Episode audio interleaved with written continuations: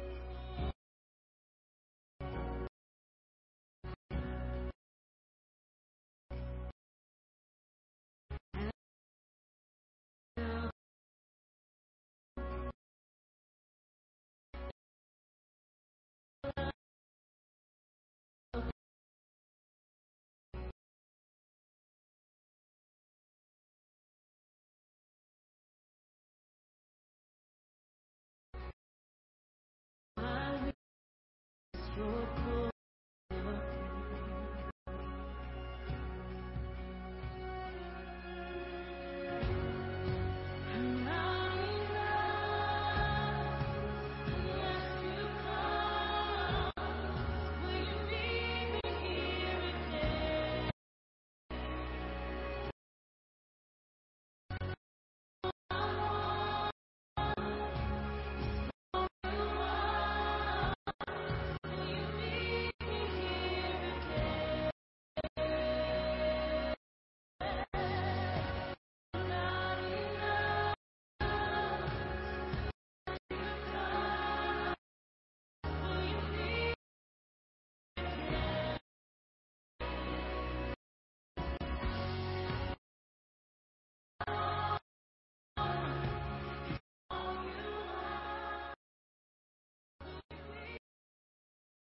Praise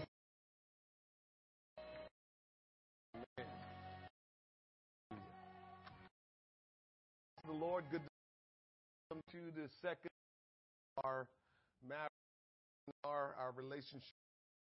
We had a great time and hope to have well a great time morning. Good to see you here in the house of the Lord. And for those who have joined online, I'm glad to join us. Amen. Hallelujah. Well, we're right into it. We're going to get into seeing what the Lord has. You stand with me and will you pray us? Heavenly Father, in the name of Jesus, Lord God, Thou art our God. We're grateful and we're thankful for another day. You woke us up, you started us on our way, you kept us in our right minds. And Lord, we're grateful that we can come together one time. We have assembled ourselves under your banner, under your authority. And oh God, we ask that you will pour into us this morning what you will. That Lord, we can be the best version of ourselves that you designed us to be. I pray the help of your spirit this morning for each and every one of us, that you will help me articulate, to speak clearly and directly according to the word of God and the spirit of God into the hearing of your people. Every one of us here this morning. Allow us to hear with understanding. Allow us to hear with clarity. And allow us to hear that we can implement, we can begin to do the things that we hear. Father, I pray that this day, Lord God, will be a record in heaven of something amazing, miraculous, and wonderful that you will do in each and every one of us.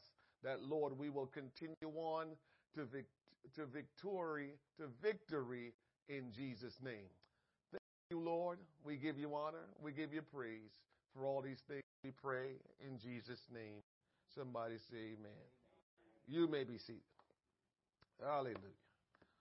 Okay. Let's get into what we will talk about today. Last night we talked about Mr. Fix It and Mrs. Improvement. Mr. Fix It and Mrs. Improvement. And basically, if you understand, man, that you are a Mr. Fix It, and woman, if you understand that you are a Mrs. Improvement, we have a good starting point. Woman is always trying to improve something. Man is always trying to fix something. It's in their DNA. It's in their nature. And so the two needs to understand that about themselves and about each other and do their very best to work together for the good of their marriage. So if you want to hear more about Mr. Fix It and Mrs. Improvement, go and review our message from last night. Today we're going to talk about marriage killers and marriage builders. Marriage killers and marriage builders. Um, I gave Sister Josephine a hard time last night when um, she said she wanted to write down um, uh, um, questions. If you have questions, you want to write them down. I gave her a hard time. I still feel that way, but you know, some of you, the old ways just you know hard to get out of you. Um, and and I told her if you'd like to write questions, go ahead and write questions and submit them. I'll take them, and that's fine. Um, but you know, there are some things um, I've learned um, as a Christian that I try to implement now that Sister Josephine, the old school, they hold tight to. There's certain things old school hold tight to, and that's fine. But some of it that have held tight to, to me, it have hindered us.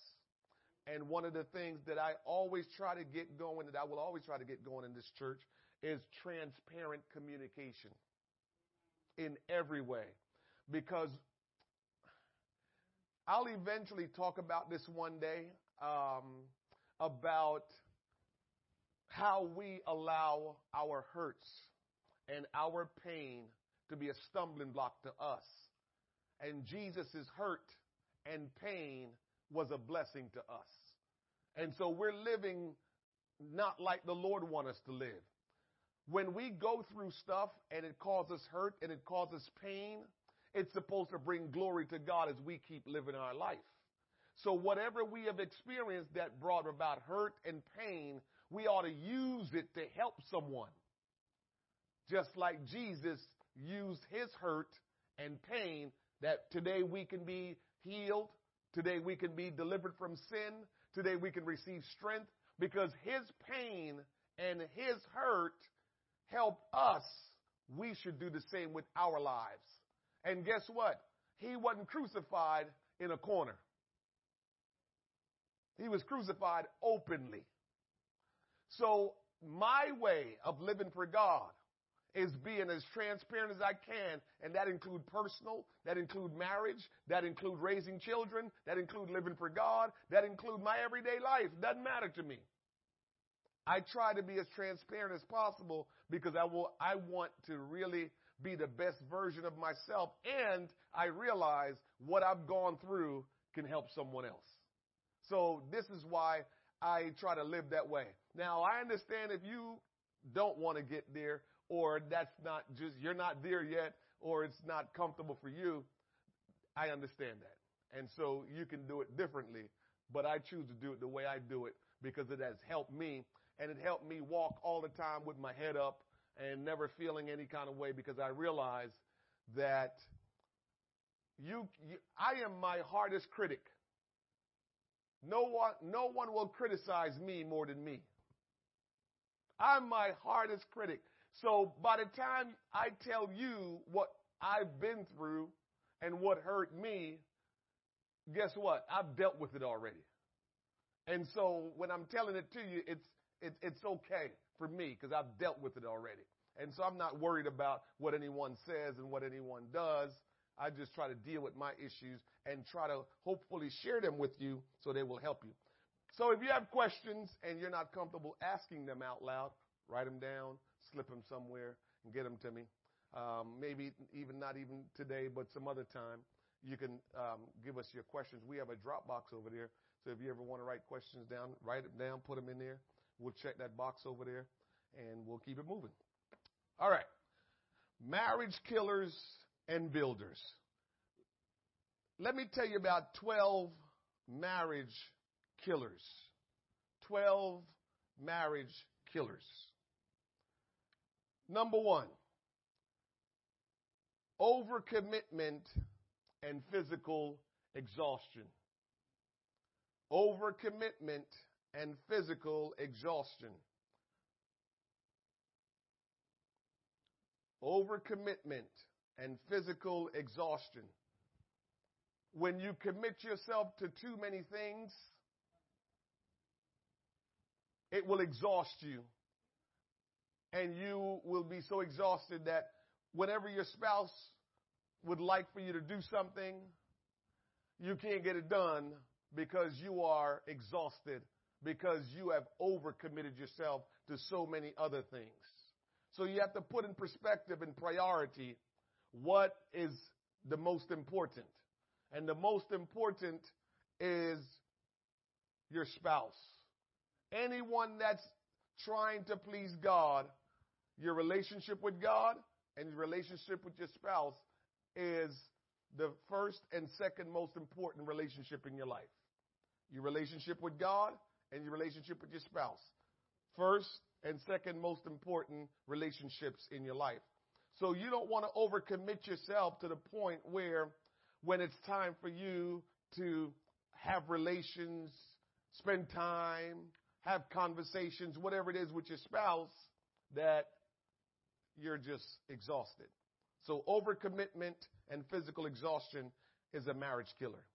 Number two, marriage killer, excessive credit and conflict over how money, excessive credit and conflict over how money will be spent. Marriage killer. Got to get that under control. Again, remember what I said last night. Most couples never sat down and establish a goal for their life, for their marriage, and just talk about the direction that they're going in. And because you don't have a goal, what happens is you both are going in different direction. You're not agreeing. You're not one. And that becomes a conflict.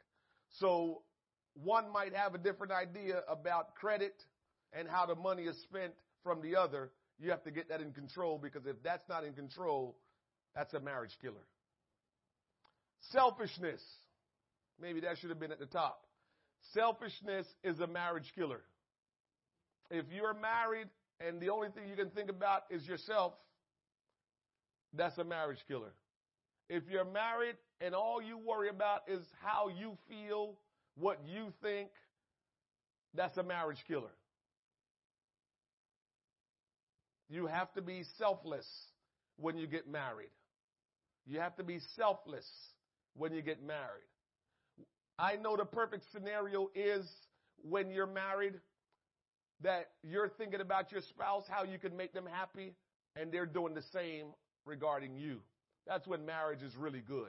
When you're saying, man, I always want to make my spouse happy, and you're just constantly doing things to, that you know will make your spouse happy, and you do the things that you know make your spouse happy, so you do that, and your spouse do the same for you. That's when a marriage is in harmony and is working well. But selfishness, doing you and what you like, and, and always worrying about your feelings, that is being selfish, and that is a marriage killer. Interference from in-laws is a marriage killer. Interference from in-laws is a marriage killer. If you're an in-law, try to do your best to let the young people work their marriage out. Don't give them advice unless they come to you for advice.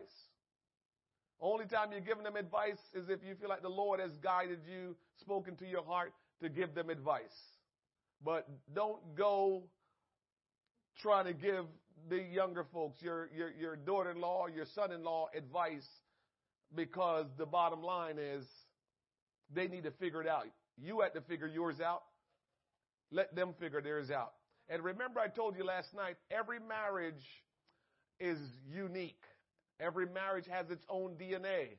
So because your marriage worked a certain way, it doesn't marriage your it doesn't mean your kid's marriage will work like yours. Doesn't work that way. So you have to let them figure it out. All you want to always do is says, listen, you know I'm here if you need anything. If you want to talk about anything, you know I'm here. You always put that out there, but you leave them alone and let them do what they do because, you know, that's not, you know, you don't want to get involved that way. And for uh, those young people that are married, Um, you can't run to your, your, your, your mom or your dad and, and complain about your, your spouse because the Bible tells the man to leave and cleave and it tells the woman to reverence your, your husband. So when the two get married, you got to leave the, the in-laws or the parents out of it so you can learn on your own. Remember this. You ever notice this whenever someone gets saved? Whenever you're getting saved, whenever you're in the process of being saved, normally you're on your own with that. You, you, normally, you know, you're not. Um, there's there, there's not on where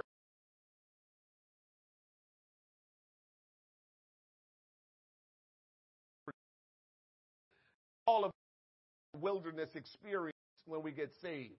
So you get saved, and all of a sudden you don't find yourself around the people you used to be around, and you kind of find yourself doing different things than what you used to do. And so you kind of, because all of us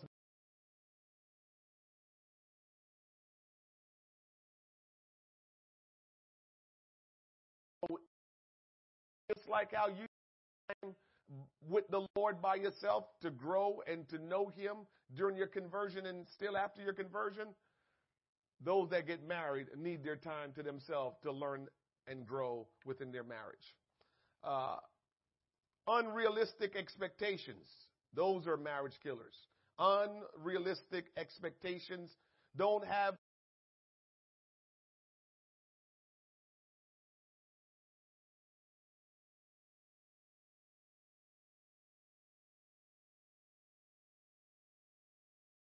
And remember what I've always told you that disappointment is usually on you, not the other person. A lot of times we're upset with people and, and we're hurt by what we think they did and it has nothing to do with those individuals. That usually has something to do with you. Because you had unrealistic expectations or you had expectations that you shouldn't have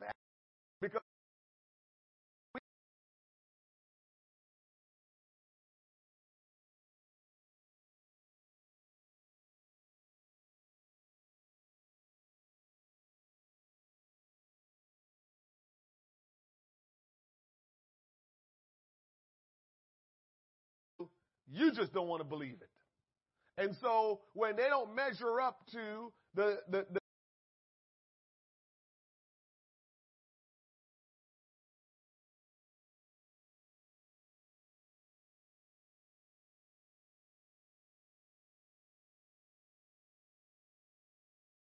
just being and if you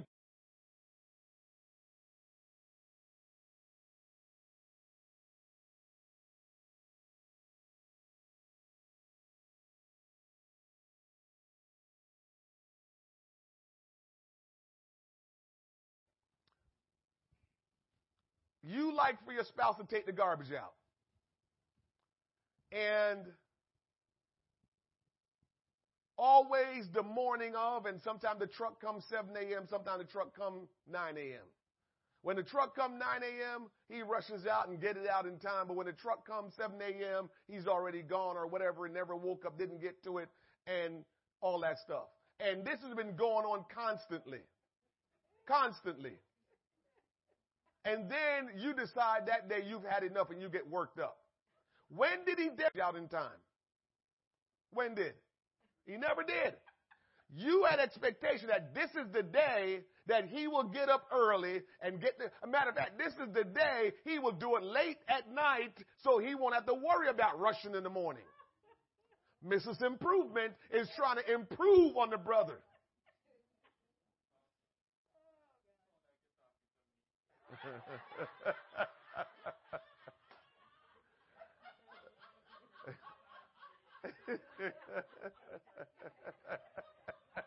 you you miss it depending on what time they come.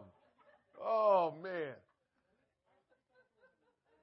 So so we we we we we've been married. I don't know how many years for many of us the different times of marriage, and you're in the marriage, and that's been going on for like eight years. And all of a sudden today, oh, today is going to be different. And then when it's not, you got an attitude walking around mad. Say again? Sometimes it's a what? Oh, that's a whole different story that we're not going to really probably have time to go down. Okay?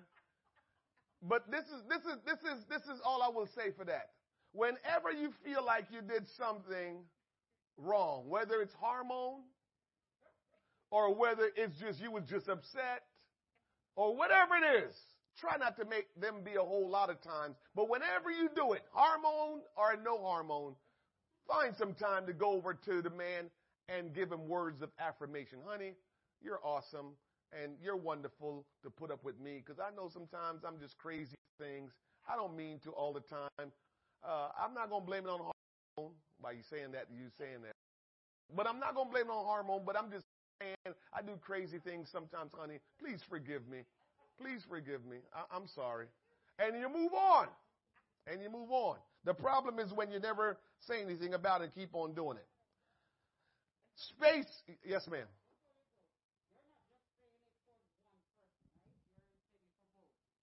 Yes. Yes. Unrealistic, unrealistic expectations, no matter how it goes, whichever one it comes from. Be careful of the, the, the expectations that you have of each other.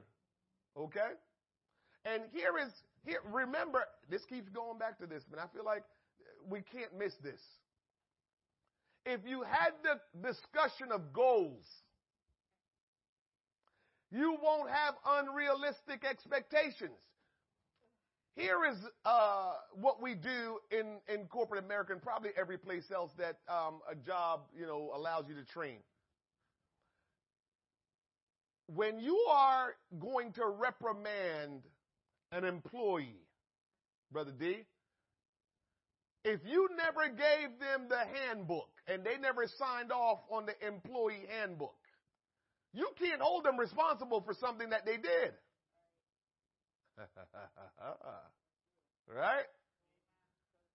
So a lot of times we're trying to hold our spouses responsible. I'm not saying they shouldn't do it or it's not a part of what makes marriage good. I'm just saying you've never saw them do it. So something needs to ring in your mind like, okay, they're not up on that. There's something missing there that they're not doing that. So maybe you need to have a conversation about that at some point in time. Pillow talk. You missed that from last night. Have that conversation, pillow talk. That's when you tell him or her that I know, you know, oftentimes you're just kind of casual about this, and I understand. But what I would like is to, since this goes right along with the goals that we've set, how about we figure out how we can make sure we get this done every week or every other day or whatever the case may be, and you go from there. And so now you do have a reasonable uh, expectation because guess what? You've talked about it. You've set a goal about it.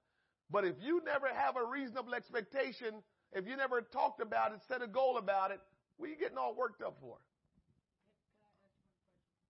A lot of times that happens when when uh, when people ex- say, "Well, you see how I am, you know how I am, so you so expect that's what you're going to get." See, sometimes people don't talk to each other; they just, you know, actions speak louder than words. Mm-hmm. So people say, "Well, you see how I am, you know how I am, so you why why you expect something different?"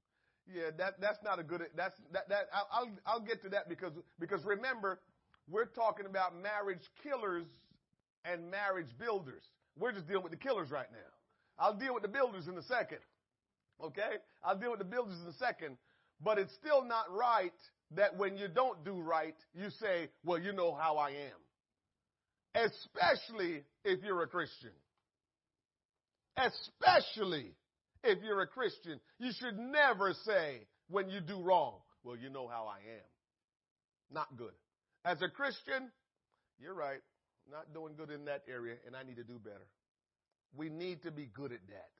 I'm telling you, it is so important that we become transparent. And when you start living for God, it's so easy to be transparent. when you're transparent with people, depending on their position, you become an irritant to them. But if you keep on wanting to hide stuff and protect and defend stuff, it just makes your life just so, much harder. What do I mean by you becoming irritant to people when you're transparent? Because they're going to realize that you're free.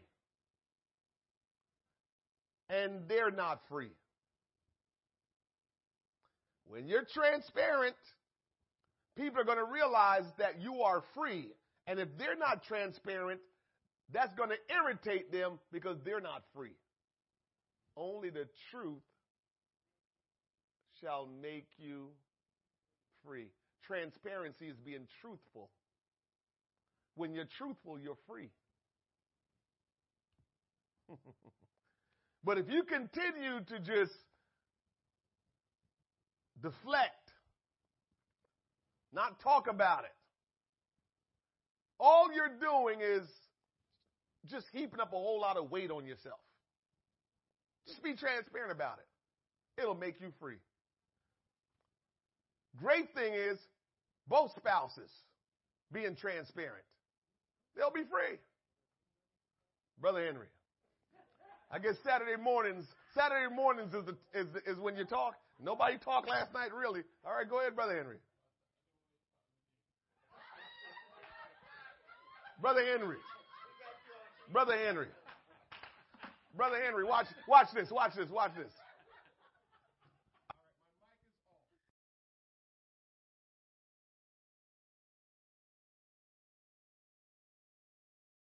Brother Henry, go ahead. I was I just had a question.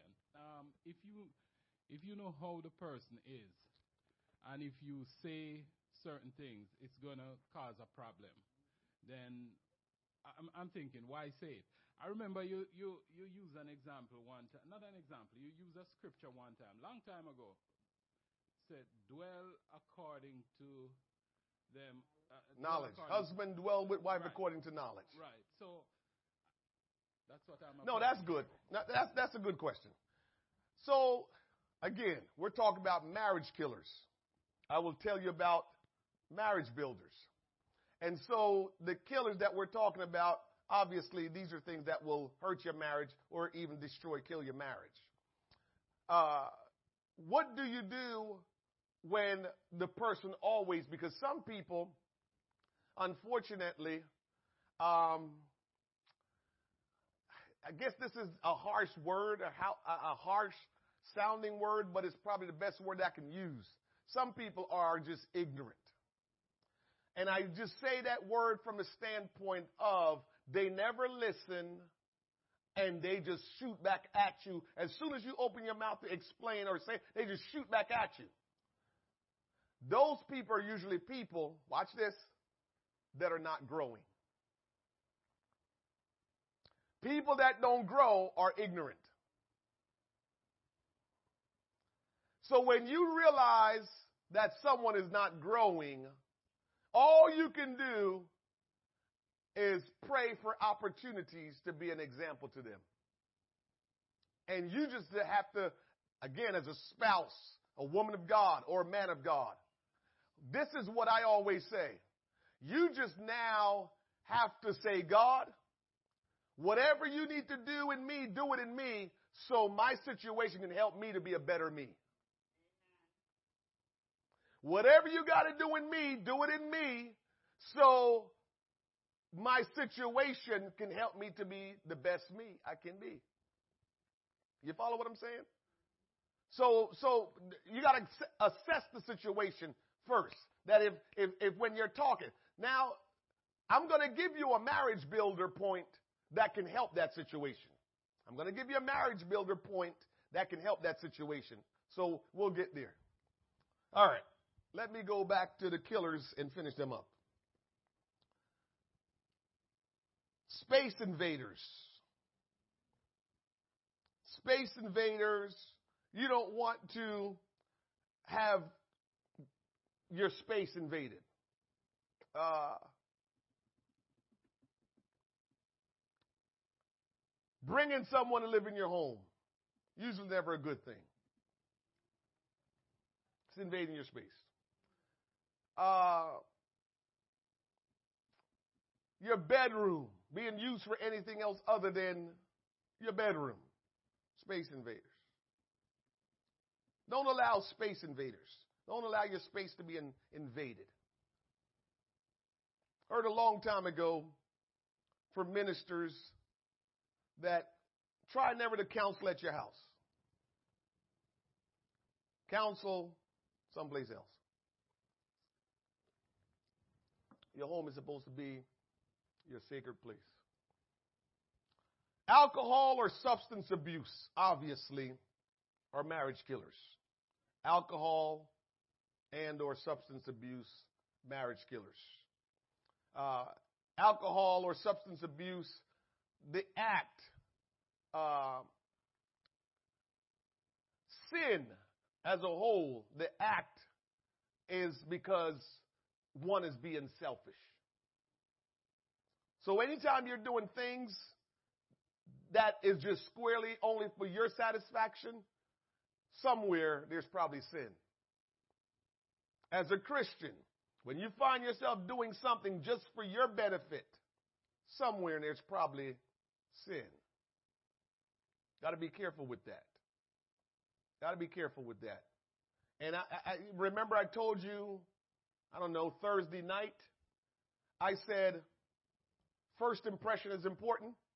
You never get a second chance to make a first impression. Very important. So, people don't like to hear this, especially uh, female gender, that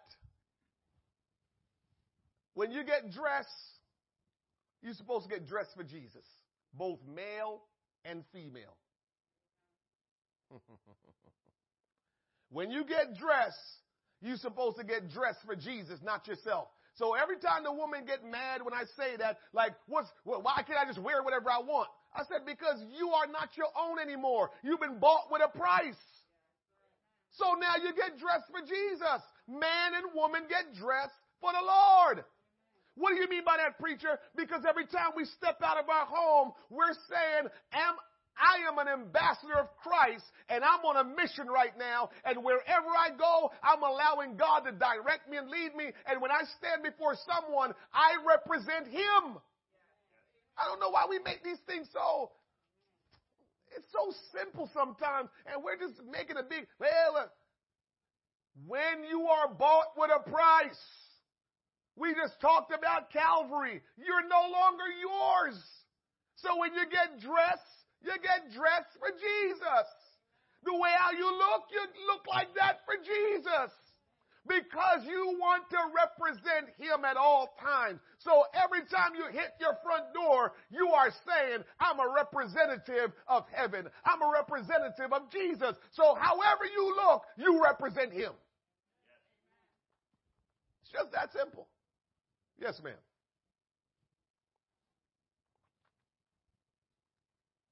Um, on that. Um, the Bible says is a temporal, so is a spiritual. And if you notice, um, whenever somebody is going to have an audience with the Queen of England, they got to dress a certain way. Um, even if they normally don't dress that way with a hat and all of that, they nor if you know, look at all the ladies, they have to dress with all that garment. So, Sister Josephine, I say it all the time. And sometimes I don't spend time, and I'm not gonna. I, I pray to God that I don't become the old time preachers, and that's not talking bad about the old time preachers because they got us here. So it's not talking bad about the old, old. But I refuse to waste my time preaching over the pulpit how people are supposed to dress and what they're supposed. To, I don't have. To, it's too. It's it's trivial to me when it comes down to your walk with God. If you can't get that, that's basic. So if you can't work with that, that's between you and your God.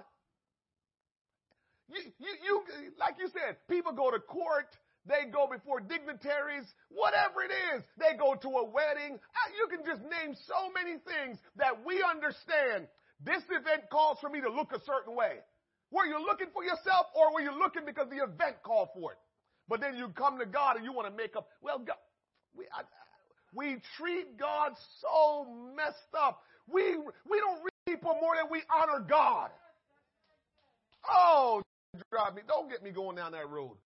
We honor people more than we honor God.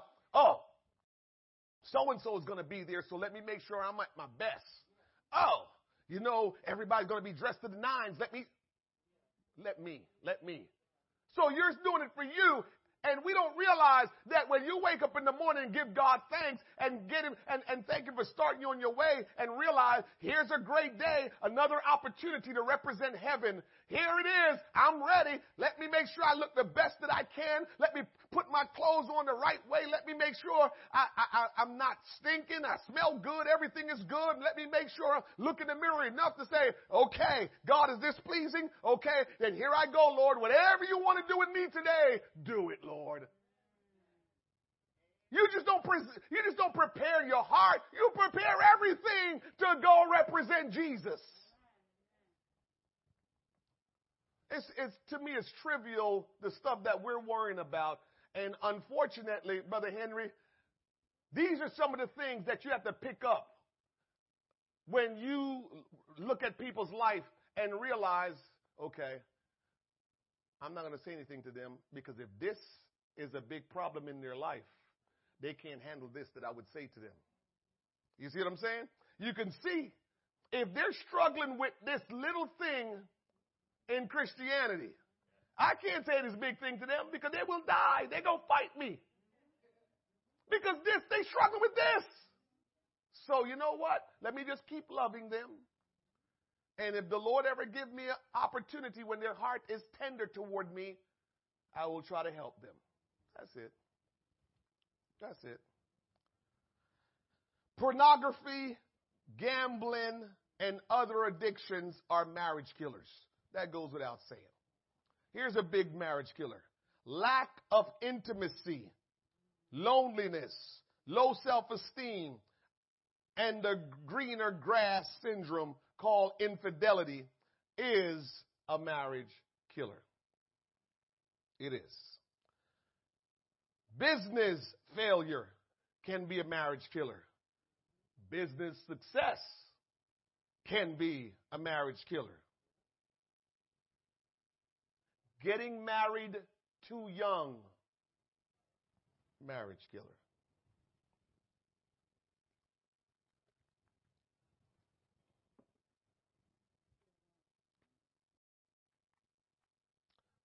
Now, number nine is lack of intimacy, loneliness, low self esteem, and the grass is greener syndrome called infidelity. Number nine is a mouthful. And this is not the time or place for me to get into detail about this, but I will say this. When there is infidelity, grass is greener on the other side, um, lack of intimacy, whatever the case may be. This is what I've known and, and this way, but I'm going to tell you I counsel this way. When there is infidelity, you really have a problem a lot of times with quote unquote innocent party wanting you to understand I'm innocent, they committed um, infidelity. Usually, when there's infidelity, don't give me, I always tell you all, don't give me the far and few in between cases that are not. Majority of the time when there's infidelity, both people are at fault, not one. But somehow, especially in Christendom, we always want to make it about, y'all don't want to come to me when that happens trying to make yourself look like you the you the one that was innocent. I don't want to hear it. Because usually when that happens, both people are at fault. And you don't get to hear that counseling enough. And if that will get spoken enough, maybe both people, before they get to infidelity, would do their jobs. If both people will understand that relationship requires both of them to do their part, if they understand that, the chance of infidelity will go way, way down. But a lot of times, in many marriages, one is pulling all the weight and the other is just not. And that can cause infidelity. Other times, we don't respond to each other's love languages. You missed that if you weren't here last night. And so, both people are usually at fault when there's infidelity. You know what? The, I would love to study, Brother Sharp, I'd love to study if I could. I don't know how you sit down and study this. What's the percentage of the cases where a spouse would, not according to their mind, because when you think that you're really good to your wife or your husband, chill. Chill. You will always say that about. But if we can prove when a spouse is really good to their spouse, I'm not talking about according to their knowledge, according to what they think. But, but just good according to the word of God. Just good according to what we know goodness is. I would love to know what the percentage are of infidelity in that marriage. I would love to know that. When there's really, when, when, when a spouse is really being good to their spouse, and that spouse is saying, I know you're being, they, they don't say it like this, I know you're being good, but I'm still going out and go do my thing. That normally don't happen. But we don't want to recognize. What normally happen in these scenario is one is not really into relationship like relationship is supposed to be. They do other things, but they're not into the relationship the way it's supposed to be. And so the other one is missing something. Again, back to those love languages. So for instance, if if if one of the spouse love language is touch, I like when you touch me. But you don't like to touch. There's a problem in the marriage. There's a problem in the marriage. You, you, follow what I'm saying? But we don't talk about these things. We want to just say, well, if if you if if your love language is touch and and you are not getting touched, tough. No, it's not tough. All of us can only carry a certain amount of weight, and after a while, it just breaks us down. So when you have your love language that you need, you got to communicate that to your spouse, like we said last night. You got to sit down with them and say, honey, here are my love languages that I need in my life and vice versa so we don't get to the place where somebody feel like I'm not getting what I need and they break. What they need is not what you think they should have. Find out from them what they need. And that's how you know what they need. Find out from them. Ask your husband, what are your love languages, honey? Ask your wife, what is your love language, honey? And when you know it, whether you like it or not, they just told you what they like. Remember, I tell people all the time, don't don't watch me drink Starbucks all the time and Christmas coming, you give me a Dunkin' Donuts um, gift card. That's just so silly. Don't I, I say that all the time, but but a, a lot of marriages are doing that. Well, you should like this. You should appreciate this. No! I told you last night. I don't know if this is fortunate or unfortunate for my wife. I don't need gifts. I appreciate them when you give them to me. I really do. But I don't need gifts because I am so dead set on buying what I want. The best way to gift me is give me little things. My mom gave me a really sweet, um, I don't know if it was Christmas or birthday gift. Little cashews, t-shirt. She know I like the shirt chocolate. Just little, little stuff. Stuff that you always like because it's comforting to you. But I don't need anybody to get me any gifts because what I want, I will do all kind of stuff to go get what I want. I'm not even going to tell you some of the stuff I do to get what I want. So, so gifts, giving me a gift is not something that I feel like, oh, I need. I'm good. I'm good. All right, let's keep it moving. Those are the 12. Did you get all 12 um, marriage killers?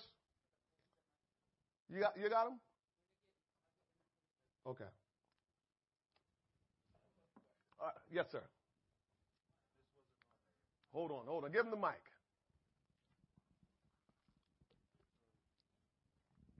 What if you uh, you get married and you and you have uh, you have adult children involved in the marriage, and uh, your wife doesn't want you to say ever say anything or discipline the uh, the adult child but you, there's things that need to be corrected, but no, it's never corrected. Okay. So at some point in time, that got to be some pillow talk. At some point in time, there's going to have to be some pillow talk. And I would start with the pillow talk with, you know how much I love you. Because you the pillow talk, you, you know, that can come out a little easier than any other time. Telling them you love them after pillow talk, that, that just slips right out. So after pillow talk, honey, you know how much I love you. And you you just mean everything to me. And I would do whatever I have to do to make you happy. And I will be your protector all the days of my life. And when I drop that on you, you're probably saying, because again, it's, it's, it's, it's, it's pillow talk. So I'm saying all that. You're responding something like, I know you love me, babe. I know you'll do anything for me, babe. And so that's what's going back and forth. I'm telling you how good I want to be to you, and you're just eating it up. Yeah, I know you. I know you are, babe. And so now you, then you slide it in. Sister Sherry, you slide it in. You say. So just understand this. If I ever have to correct the children who are adults right now, you know I'm doing it out of love. You know, I love you too much to hurt anything that's connected to you. So you know if I'm doing any correcting, it's because it's warranted. And I'm here to be the protector of this family. And so I need you to trust me a little bit more on that. You know, when I do my discipline stuff, after I'm done, you and I can meet privately and you let me know if I did okay or what you thought about it or if you were uncomfortable with it. But give me a chance to work that out because I care too deeply for you for the, to allow anything to ever hurt you or hurt our children. And so let me just work on that a little bit because that's the right thing. So you got to pillow talk that one through. That one got to keep getting talked about, pillow talk about. That's very important. Yes.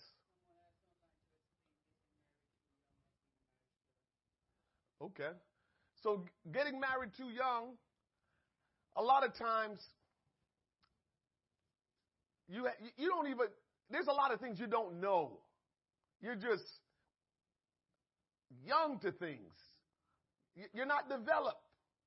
Uh, you don't even know about yourself enough. Right? And so, because of those things, you, you can't. It's hard to satisfy somebody when you don't even know what to do to satisfy yourself. Matter of fact, there's a lot of marriages that are struggling because one of the spouse or both of the spouse do not know what makes them satisfied, do not know what makes them happy. So no matter how much the other one does, it never works because they don't know what makes them happy. So when you're young, you don't know what makes you happy and you can't lead anybody, you can't take anybody any place, and it, it's just it's so much to being young that uh, it, it, can be a, a big trouble. Um, brother Sharp, and then brother brother um. And with all due respects to what brother Darrell is saying, young couple they got married. They're saying we're husband and wife. They're pretty young. They don't know, and they don't want to seek counseling from like the who's their counselor. Because they're young, they're saying, we're husband and wife, we're married. They think, just like Sister Sharp is saying, they think we know it all. We have it going on. But remember, just like you're saying, they're young. They don't know what's around the corner. And they don't know with all due respect, they don't know, never make a decision in a bad mood. Thank you, Brother Sharp.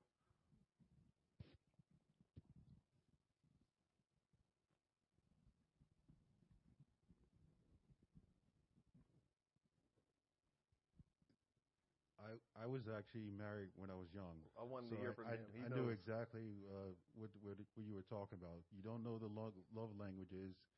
Uh, I got married. I was young. We had a child, had a house, had so many things, and we di- and we didn't have God. And actually, my first wife was actually searching for God, and I wasn't. I was still still living in the world, worried about the things of the world, and uh, just looking back on that experience is like a, it was the it was the wrong decision, completely wrong decision. So. We, we there was counseling, there was people that was involved, but it's like I'm I'm a man. I didn't want to listen to that. And uh, looking back, it's like I was I was immature. Yep. And and remember for for boys, it's worse than for girls. I mean, boys are so immature. I mean, you know, I I, I tell a lot of girls most of the times, try to marry someone um, that's probably five years older than you. I tell girls that all the time. I said because the the guy that's your age when you marry him and you guys are young, he is so immature. I'm serious. It's a fact. Women, you know that. And so you need somebody a little bit older than you because that's probably when you sync up together um, in harmony as far as maturity. But if you marry a woman, someone that's your age, you'll find out you are a whole lot more mature than he is if you're the same age.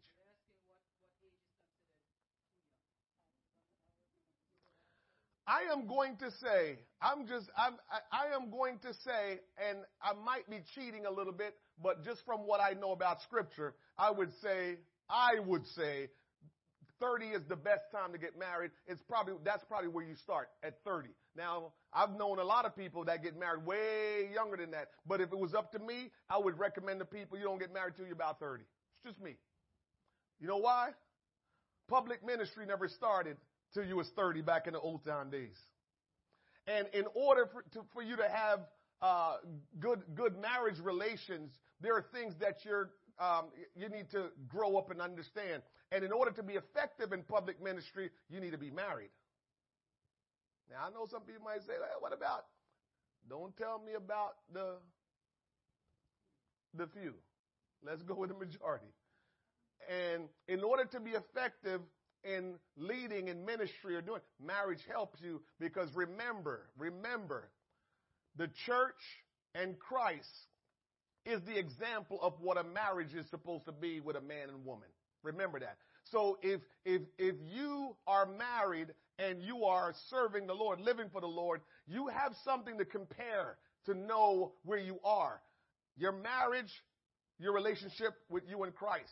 How does that work? And you can help yourself being effective in being married. So I know people get married before 30, but I think um, young, being married young is probably anything under 30. That's just me. That's just me. Now, for more, for many more people, I know 25 is probably a good age, and you know the Bible says it's best to marry than to burn. So I understand people get they they they, they married because they don't want to burn because they don't want to keep on doing the wrong things. I get all of that, but I think that if you do it the right way, if you think about this, I, I don't think I'm too off. But if you think normally, you go to college, right? You're supposed to graduate when you're 22 from college, right? And so now that you're graduated, don't you want to kind of get your your career going, know where you are, right? And so you get your career going. So so now uh, you have a career going, and you learning about it. It takes you about three to five years to become good at your career. So now we're talking about 28, 29, close to 30 before you get real good at your career. So that, so I'm still where I am. I think 30 is the age. I think anything under 30, you could be, you know, a lot of chance. A lot, a, a, you need a lot of prayer. You need to submit to God and, and, and, and the authority in your life in order to be successful under 30. Because remember what I said. When Eve came on the scene, the man had a job, he had a goal, he had a responsibility, he had a mission. So God brought her to him while his life was established and he knew what he was doing. A man shouldn't get married if he don't know what he's doing. And I don't think a man gets to know what he's doing till he hit about 30. Just me.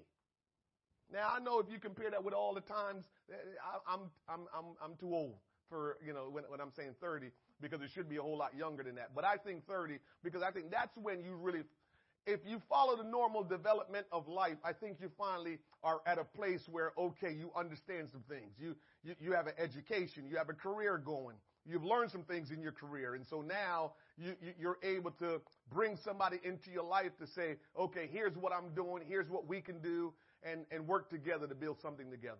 Brother Izzy.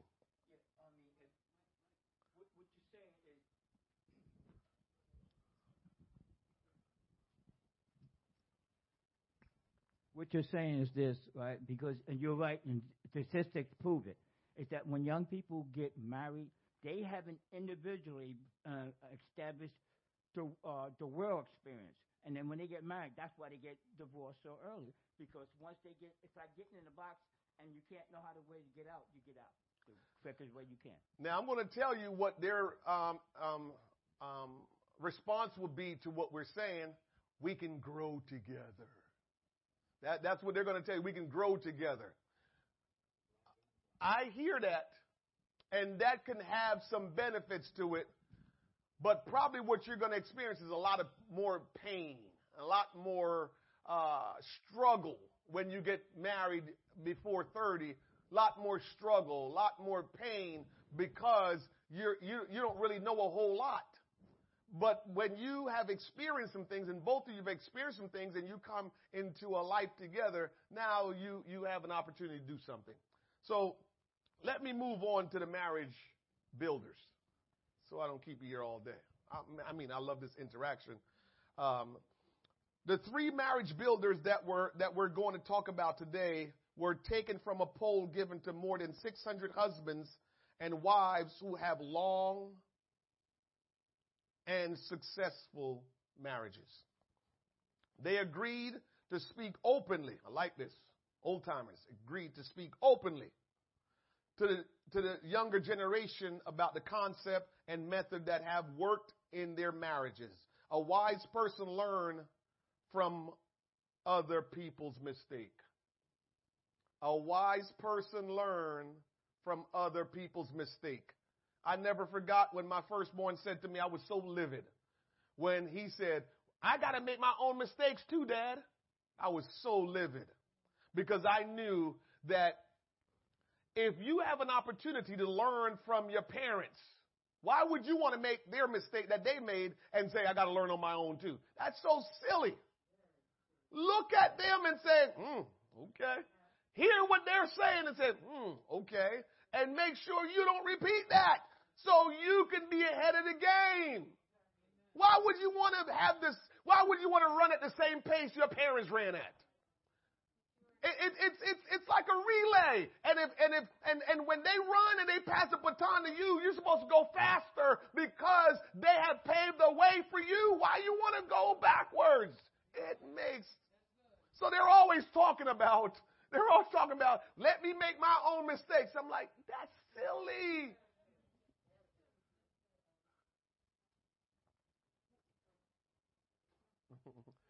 That that is silly when when the when the children do that do that.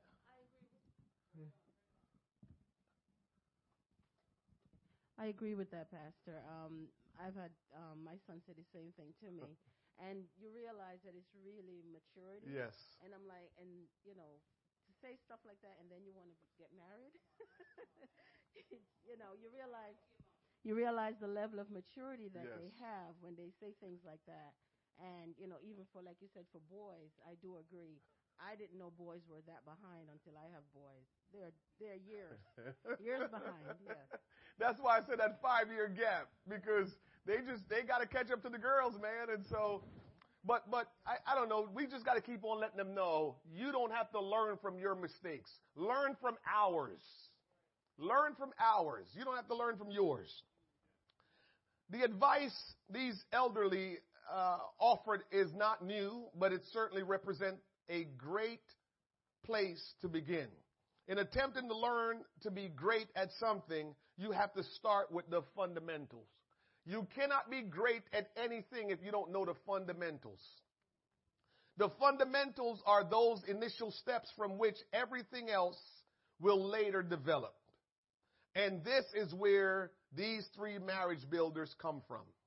These 600 husbands and wives offered numerous suggestions that they feel made their marriage a success, but these three basic elements appeared over and over as they were interviewed.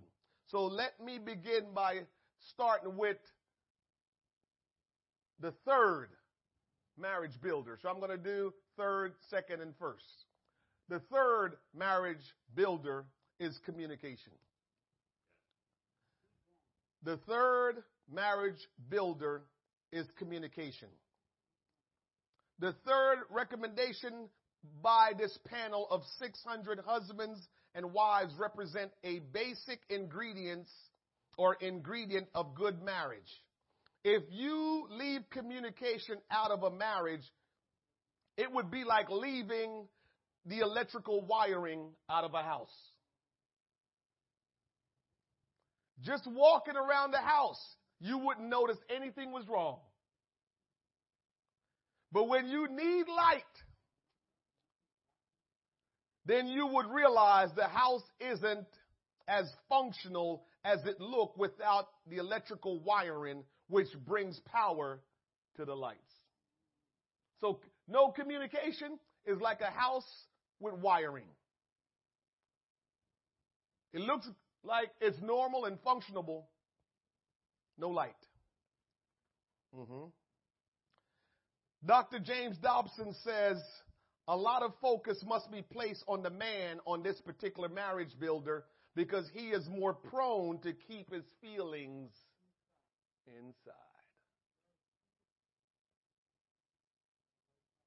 Women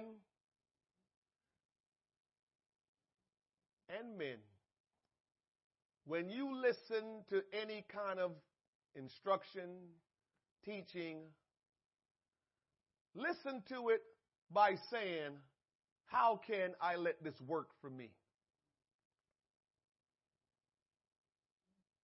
Because hearing me say that it's really important in a man's life more than it is a woman because men tend to keep their feelings inside back to pillow talk. Use pillow talk, women, to draw him out a little bit more, a little bit more, a little bit more. Use pillow talk to get him to communicate more, to express himself more. A little bit more, a little bit more, a little bit more. So it takes giving on the man's part to open his heart and share his deeper feelings with his wife. These 600 husbands and wives said that time must be reserved for meaningful conversations. You have to have meaningful conversations. And so to have meaningful conversations, it must be a time set aside to do so and not just, oh, by the way. They said taking walls, taking walks and going out to breaks and riding bicycles on Saturday mornings are conversation inducers that keep love alive. Taking walks, going out for breakfast, and riding bicycles.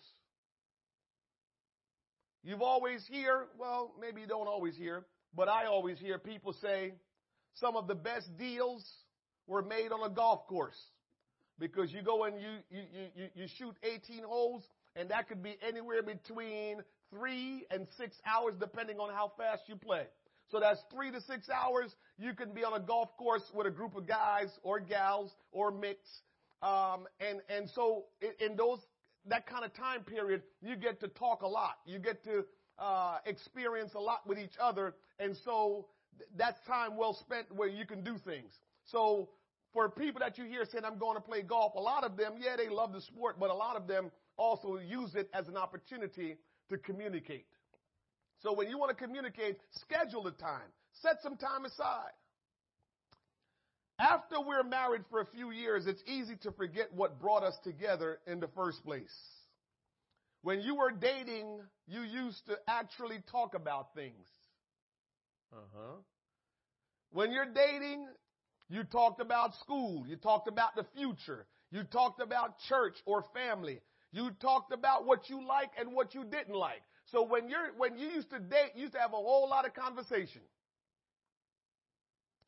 Some of us have fell asleep on the phone talking to the person that we claim we love. On the phone, fall asleep.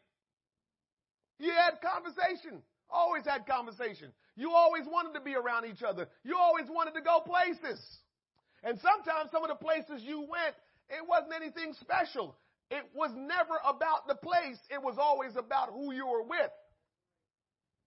And that's how we used to be before we got married. Uh huh. And so you walk down the aisle and you say, I do. And those are the last words she hear you say other than, what's for dinner? No bueno, not good. You, you, you gotta, you gotta go back to the conversations you used to have. Fall asleep on the phone. Going to places that wasn't special, but you just went because you want to go for a walk. And so without communication, the marriage begins to suffer. And many times the couples doesn't realize what happened and they think they just married the wrong person or this person changed. But the fact of the matter is you just cut out one of the basic of a strong marriage and that is communication. There is not closeness like when you used to talk and listen. There is not that bond between you like when you talk and listen. You've got to understand that a great marriage is built on several basic elements, and if you remove any one of those elements, then you will experience that weakness in your relationship. But pastor, we communicate, but we just don't agree. I hear that one all the time. I've heard that one a lot. We communicate, we just can't agree. Every time we set out to communicate, we start arguing. Well, listen to Dr. Dobson's advice.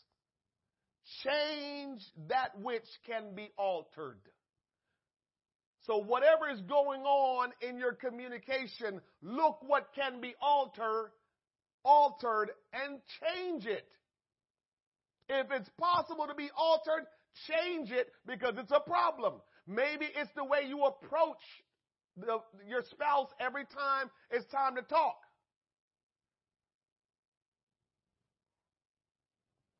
I prefer, this is just me, but I'm just trying to show you how you can change something, alter something, change something that can be altered. If you say to me, we need to talk, I'm not comfortable. And you're not going to get the best of me. But if you just kind of get me random, woo, you're getting the best of me because I'm naturally a talker. I'm naturally just free flowing in my conversation. But the moment you say we need to talk, my mind start. You, you see what I'm saying? So, so, so if, if, if, if that's how you approach having a conversation with your spouse all the time and it, and, and it becomes an argument, maybe it's because you started making them feel uncomfortable already in the way you said it. We need to talk. Anytime you say we need to talk, either spouse, tense. They're ready, dukes up, ready to protect, ready to defend. That don't go anywhere.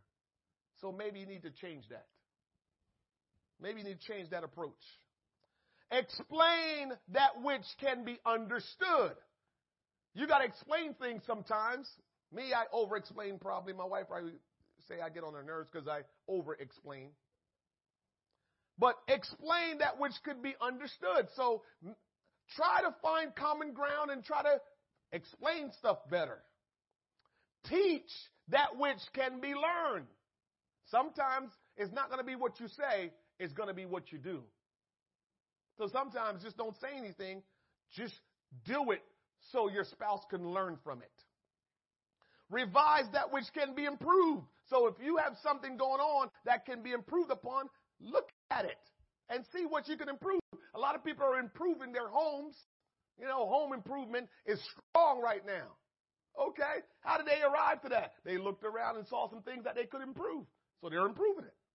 Well, the same thing in your marriage. Look around in your marriage. What can be improved? And improve upon it. Resolve that which can be settled. There are things that are unsettled in your marriage. Get it resolved. Can I tell you this real quick? We have to learn how to forgive.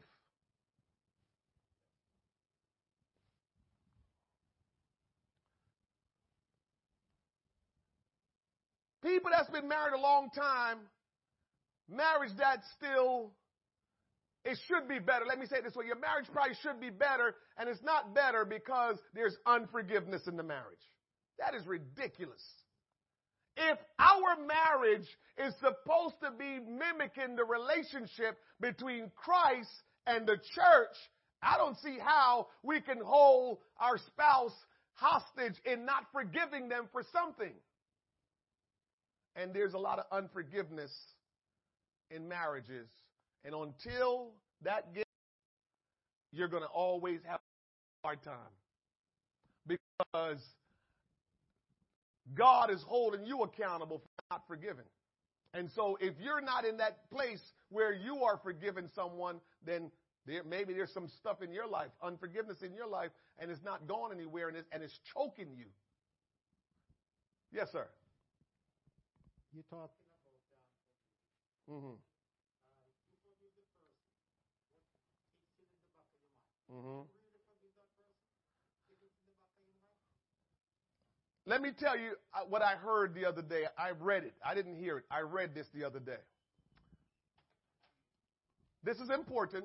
This is important. Got to hear me out. Forgiveness is not restoration.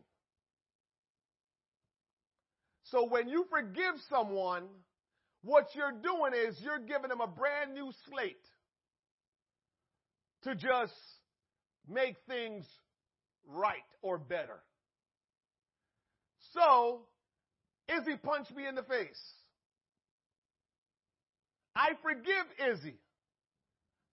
But if Izzy really want to be right, he will do his best to treat me in a way to make me have confidence in him again that he really likes me.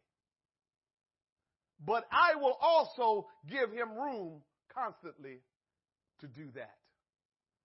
For example, he punched me in the face. I say, I forgive you. And he's doing his best to try to make up. So whenever he sees me, he, hey, hey, or he gives me a gift. And, and, but, but here is me. I forgive you. But I see him running over. Let me hide from Izzy because I don't even want to deal with him. That ain't good. And that's what a lot of us do.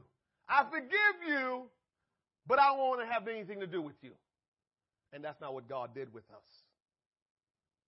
God forgave us and gave us the opportunity to continue to be restored back to our rightful place in Him. So when you forgive someone, I don't know if you will ever forget it.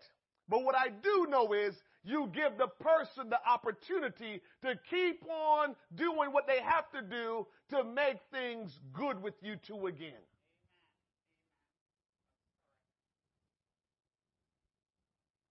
Yes, ma'am. I would like to ask a question. What if the person is in denial that they did it and you're telling them that they did it, but they're in denial? But you forgive them, but they would never say that they did it and they would never say, I'm sorry. Sometimes some of it needs some counseling.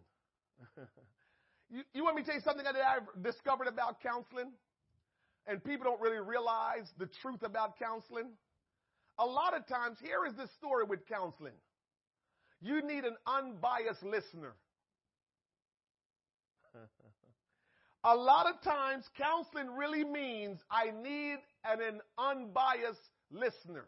Because when you speak, you speak biasly, and when your spouse speaks, they speak unbiased, they speak biasly. Both of you speak in a biased sense because you can only speak from your emotions, from your experience. So both people are speaking about the subject in a biased way. So even though you might think you're not biased, you probably is biased. Because that's all you can be. A lot of times, not that's all you can be, but a lot of times that's how we are. So a lot of times what you need is a counselor to sit in between you and listen with an unbiased ear. Say again? We'll get to the third, we'll get to the third um, marriage builder. And that, that third marriage builder is going to be what help everybody. All right?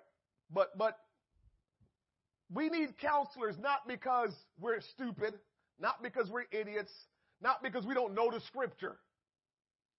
We need counselors. Remember, only God counsels with himself.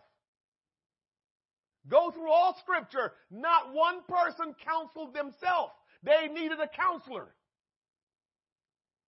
Because we all see things from our own bias. So you only need a counselor most of the times to be an unbiased ear. And they can share with you what's really being said without any bias.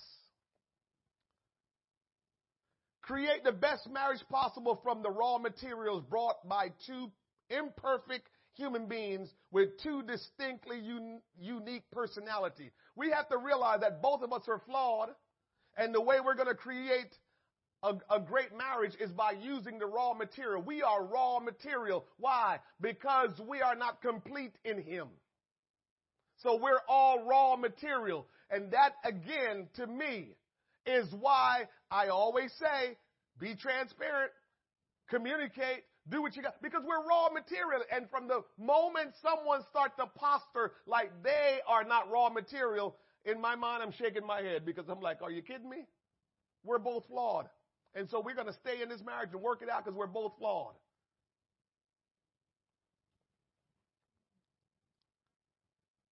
Don't think that you can ever smooth out all the rough edges. Don't think that all the difficulties can be rid of. But if you communicate, you can keep the channels of understanding open.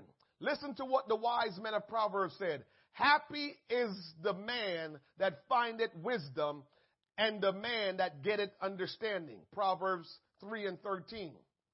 54 times Solomon says, get understanding. And so we need to have good communication, and that is marriage builder number three. Three, I'm, I'm, I'm doing three, two, one. Marriage builder number two. They have it here as committed love. But I disputed that by saying commitment is incorporated in love. So you can take that for whatever it's worth to you. Committed love to me, I don't know if that's a word. Because when you say you love, commitment is involved in that. That's just me. Probably the Word of God, too. Remember what I said the definition of love is. Because people always forget this. The definition of love is this to do whatever necessary to please the one you love. That word please could be for the good of the one you love. Because sometimes doing what pleases them, they probably don't enjoy it. but love is to do whatever necessary to please the one you love or to do good for the one you love. Where did you get that definition from, preacher? For God so loved the world that he gave his only begotten son. You can focus on the give, but if you know the word of God, that give is different from a lot of give.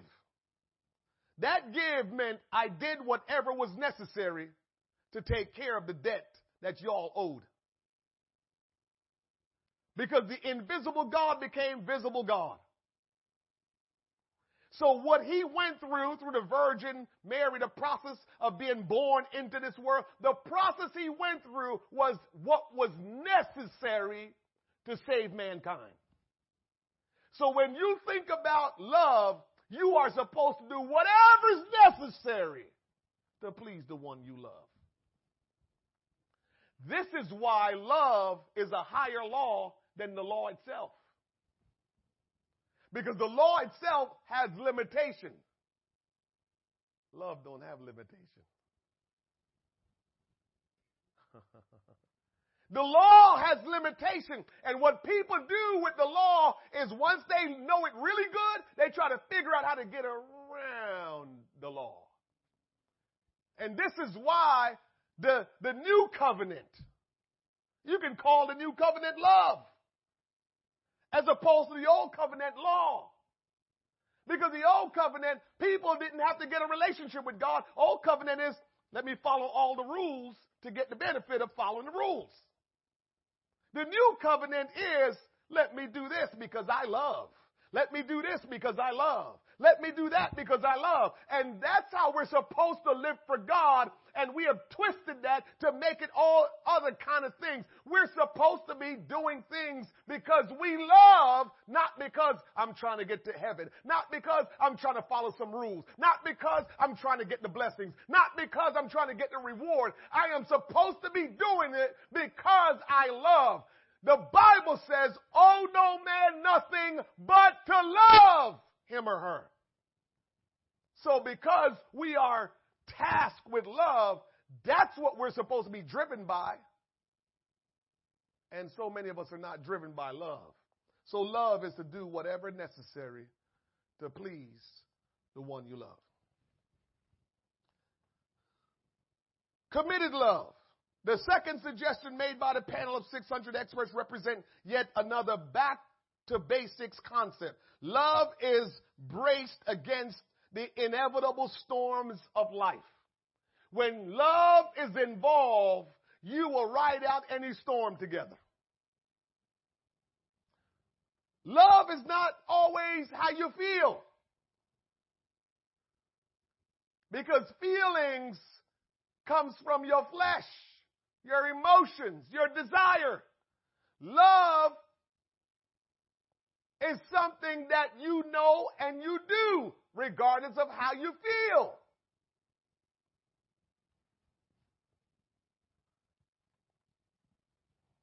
Quiet.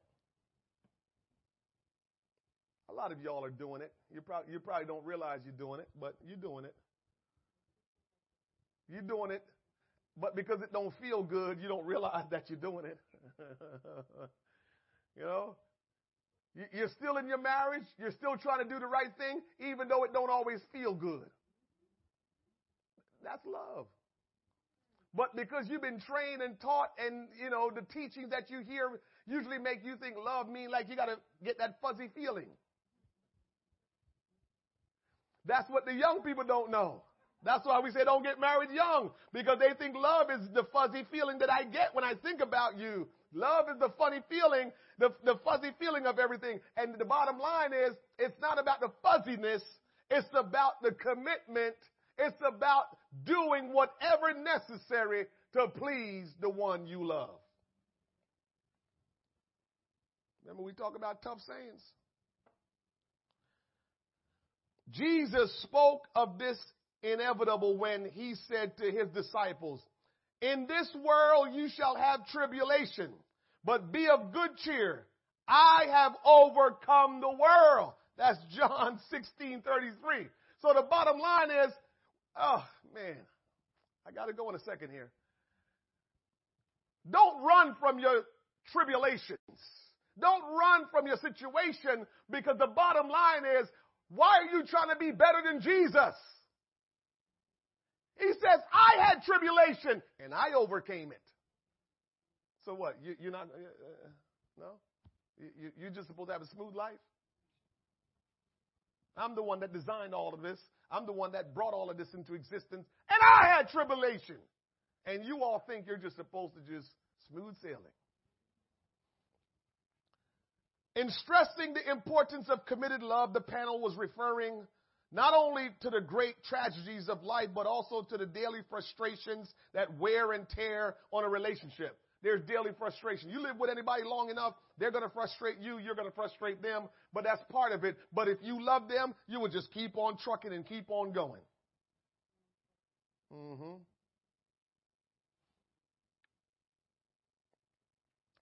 There are occasions when you feel as though your spouse will never love you again.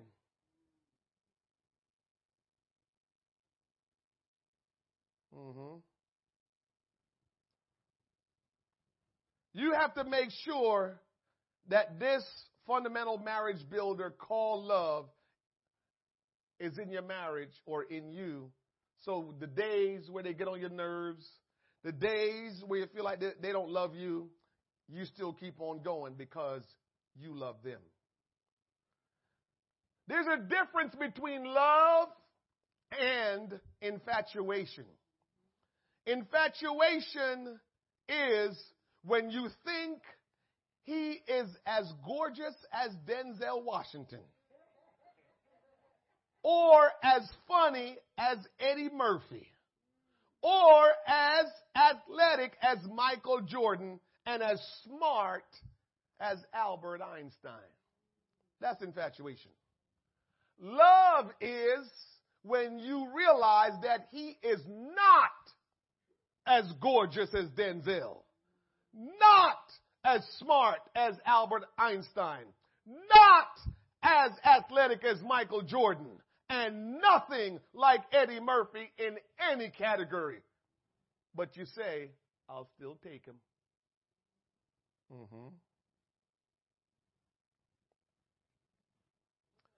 Josh McDowell said, I believe two of the greatest fears people struggle with today are the fear that they will never be loved and the fear that they will never be able to love.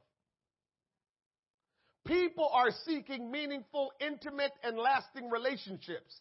I don't believe we have had a sexual revolution. Rather, I believe we have had experienced a revolution in search of intimacy.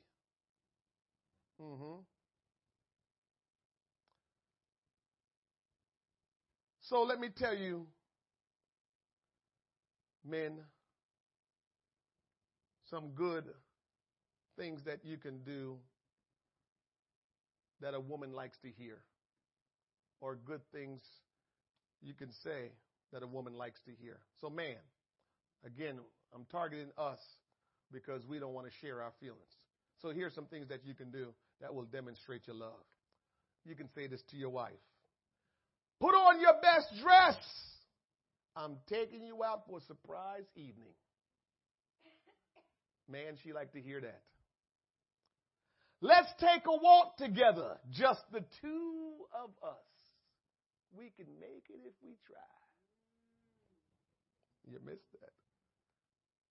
I love your eyes and your ears too.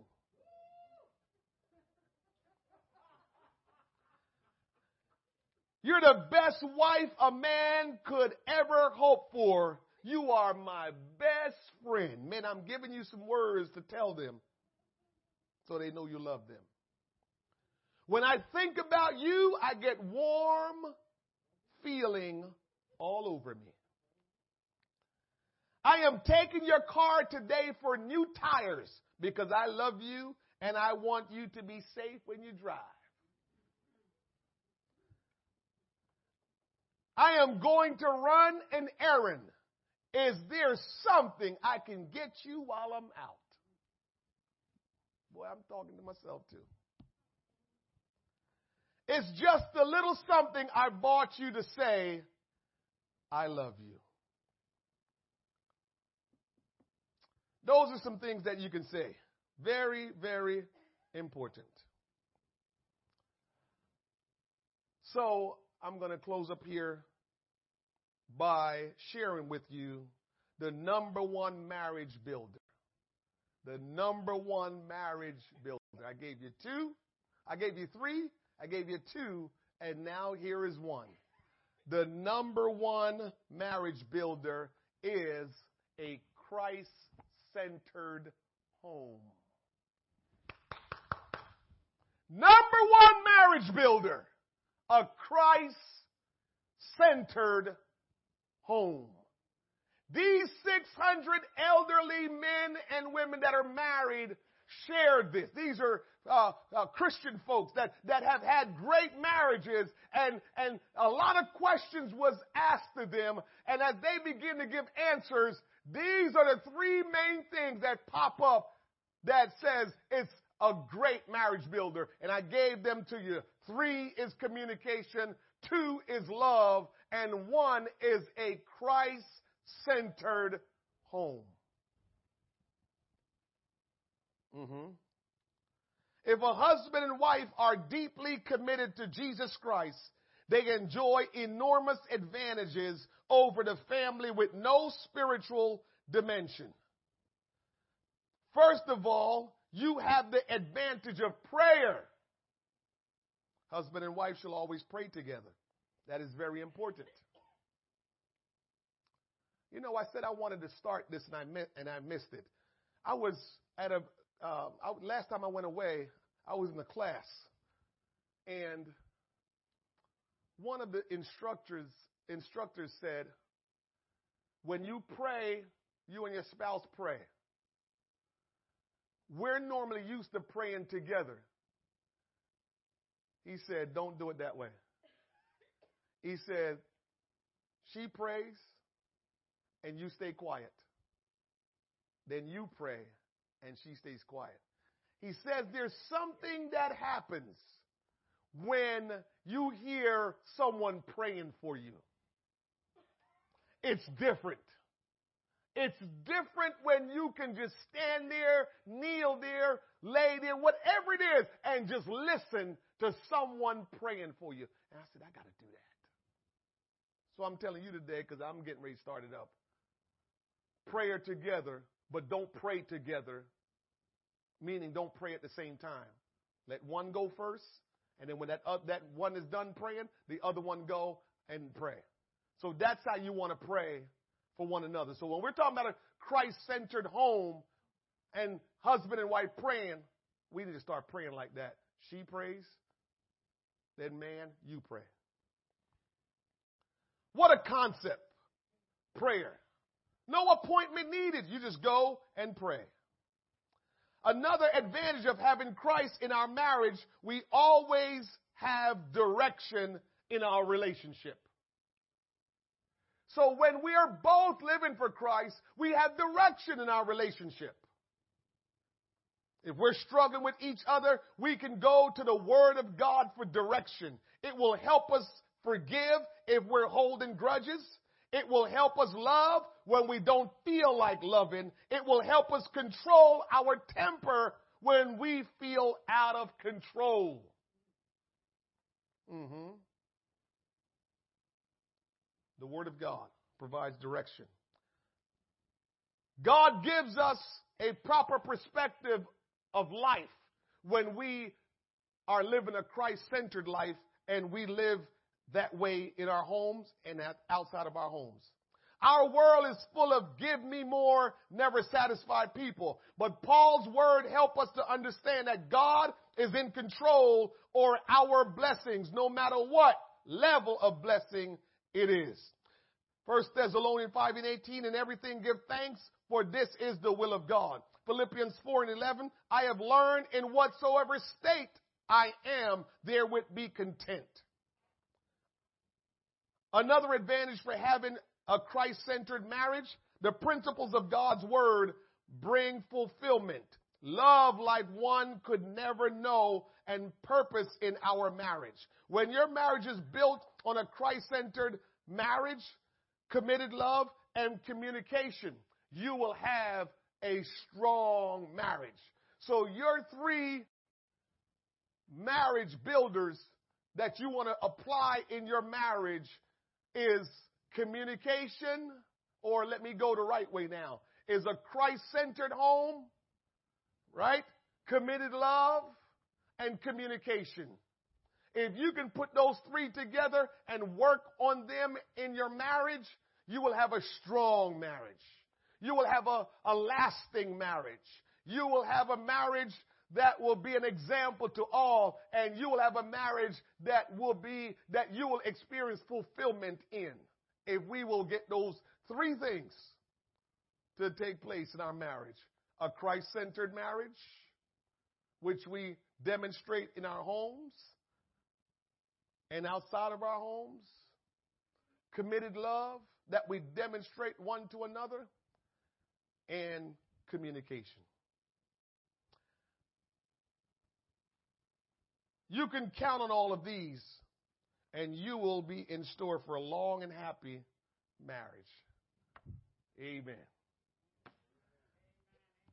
Any other comments, thoughts, or questions before we go? So, some of the questions that I tell you, wait a little bit. Like, I think you mentioned something, Josephine, and, and so if we will begin to exercise a Christ centered mindset and relationship, then we will really get to understand how it can work for us. So sometimes just whatever the struggle is in your in your marriage, it's by practicing, applying Christ-centered behavior that will allow us to really overcome some of those things. But we can't just think about them. We can't just kind of discuss them. Some things we got to leave alone and just kind of do the things that are Christ centered. And as we're doing the things that are Christ centered, it will flow over and then it will begin to correct some of the things that we want to see corrected because we're living out that Christ centered life. And so that's what will happen for us if we will bring that Christ centered lifestyle in the home. So we're praying for one another. Um, we're trusting the word of God. We're always looking to what is our, our goal in Christ, which should be to be complete in Him. You know, all of that have to do with where did God place us to be complete in Him? What is God doing in our life right now? Those are things that will help us to be going in the same direction. So the Christ-centered home, Christ-centered marriage, is really powerful because some things you will not be able to say to your spouse and it go any further and do anything. And the only way things will change is by doing the Christ centered things in your home and in your marriage. And then you'll begin to see changes take place. And that's how you get it done because just saying it, getting upset about it, usually it won't change anything. But if we're doing things that are Christ centered, then we will begin to see some changes that otherwise wouldn't happen. Any comment, any thoughts, any questions? All right. Lord, we thank you today for your word. We thank you, Lord, for speaking to our hearts. Lord, as you know, these days that I pray, these last few days that I've been praying, Lord, it's just incumbent upon me to say, Help us to take inventory of our life. And Lord God, the things that we're hearing, show us how we can implement them in our life. For Lord, I know it's not your will that we continue to learn. We continue to hear the word of God. And Lord, all it is is just intellectual information. But God, I know truly your word is transformational. Your power, Lord God, working with the Word of God in our life can transform our lives, can, can help us, Lord God, to grow and be complete in you. I ask that every word that's been spoken here today according to your will, that Lord, it will go into our hearing, into our hearts. It will take root and begin to grow and produce good fruit. I pray, Father, that great change will come to us individually collectively. And Lord, that we will experience a marriage that's built on godly communication, built on love, and built on a, Christ-centered life. I pray in the name of Jesus that you will help us, Lord, to do the things that make our marriages successful, that make our marriages fulfilling, that make our marriages impactful, that make our marriages a joy. I pray, Father, that you will strengthen our marriages. Help us, Lord, to know how to communicate with one another.